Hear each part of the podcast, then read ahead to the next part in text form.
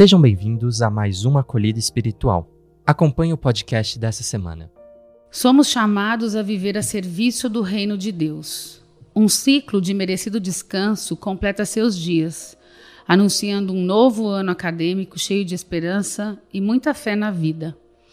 Nesse sentido, nossa vivência é feita de passagens. Ao longo desse processo, é muito importante sabermos nos despedir de uma fase e entrarmos em outra. Isso, pois, só quem é capaz de agir dessa forma pode chegar a novas fronteiras. Agora, inúmeras são as expectativas a respeito desse novo tempo. Há novas funções, novos projetos e novos compromissos, os quais nos obrigam a organizar nossa agenda para cumprirmos bem a nossa missão. Com isso em mente, é oportuno que vejamos o que nos diz a carta aos Hebreus sobre os limites e as possibilidades da vida, que é a leitura de hoje. Irmãos, Lembrai-vos dos primeiros dias, quando apenas iluminados suportastes longas e dolorosas lutas. Às vezes, éreis apresentados como espetáculo debaixo de injúrias e tribulações. Outras vezes, vos tornáveis solidários dos que assim eram tratados. Na certeza de dias melhores, não abandoneis, pois, a vossa coragem, que merece grande recompensa.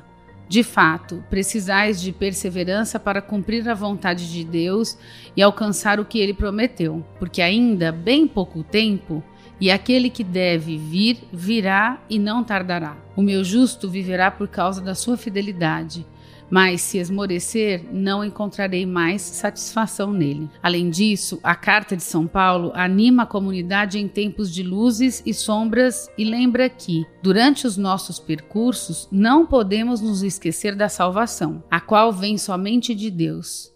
Isso porque só Deus é o Senhor da vida, o Senhor do conhecimento, o Senhor que está acima do bem e do mal, o Senhor de toda a sabedoria.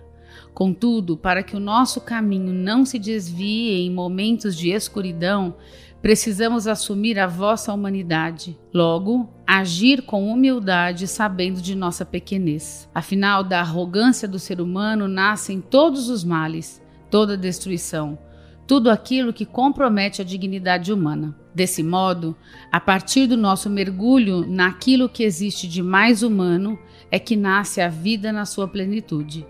Por isso, chegou a hora, o novo tempo, de focar no essencial, no mais importante, naquilo que jamais passará, que é a gratuidade humana, o olhar para cada um e a valorização da dignidade original de cada pessoa. Porém, para efetivar uma existência centrada na fonte da vida que é Deus, o salmista nos alerta. Nós somos seres humanos da fé, para a salvação de todos Confia no Senhor e faze o bem, e sobre a terra habitarás em segurança. Coloca no Senhor tua alegria, e Ele dará o que pedir teu coração. Deixa aos cuidados do Senhor o teu destino. Confia nele, e com certeza Ele agirá. Fará brilhar tua inocência como a luz, o teu direito como o sol do meio-dia. E é o Senhor quem firma os passos dos mortais e dirige o caminhar dos que lhe agradam. Mesmo se caem, não irão ficar prostrados, pois é o Senhor que os sustenta pela mão. O Senhor lhes dá ajuda e os liberta defende-os e protege-os contra os ímpios, e os guarda porque nele confiaram. Ademais, como educadores, colaboradores, com diferentes funções em nossas escolas e creches, somos chamados a viver nossa vocação no serviço ao reino anunciado e vivido por Jesus. Nesse contexto, o educador, o colaborador, é aquele que alcança a semente, mas pela nossa fragilidade em alguns momentos da vida, somos servos inúteis, pois não lançamos a boa semente. Quem trabalha na educação dificilmente saberá o alcance de suas boas ações. Mesmo assim, temos a responsabilidade diante de Deus de sermos sementes e espigas boas, jamais de restolho, de cabeça mofada, de cabeça miúda. Isso porque, como dizem os profetas, O restolho será queimado pelo fogo, uma vez que só a semente boa dará bons frutos. Entretanto, é importante que não nos esqueçamos de que é Deus quem faz as sementes que lançamos crescer. Vejam que maravilha a obra de Deus anunciada por São Marcos. Naquele tempo, Jesus disse à multidão: O reino de Deus é como quando alguém espalha a semente na terra. Ele vai dormir e acorda, noite e dia, e a semente vai germinando e crescendo. Mas ele não sabe como isso acontece.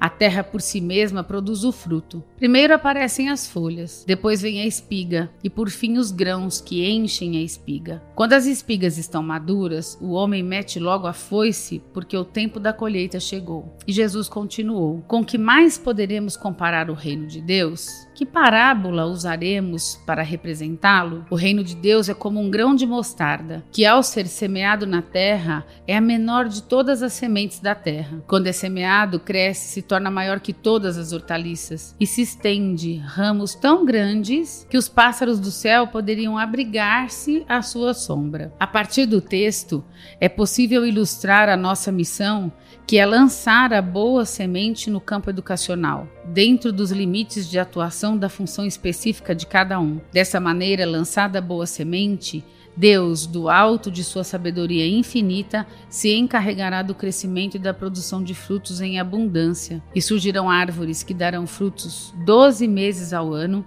e saciarão toda a humanidade. Assim, podemos dizer que somos servos fiéis, a nossa vocação a serviço do reino de Deus. Finalmente, com base na leitura feita, reflita: você acredita que é Deus quem faz crescer toda boa semente? Que tipo de semente você lança na comunidade educativa? Você já percebeu que quando você menos espera, os bons frutos do seu trabalho aparecem? Você vive a sua vocação, a sua profissão a serviço do reino de Deus? Para você, o que é o reino de Deus? Que frutos você espera produzir durante esse ano? Não se esqueça de agradecer a Deus, porque Ele é o Senhor da história, nos criou e cuida de cada um de nós. Um abençoado ano letivo para todos. Vamos avante, com muita fé, coragem e confiança.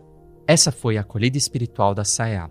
Para acompanhar outras, fique ligado nos nossos canais e redes sociais. Até a próxima semana.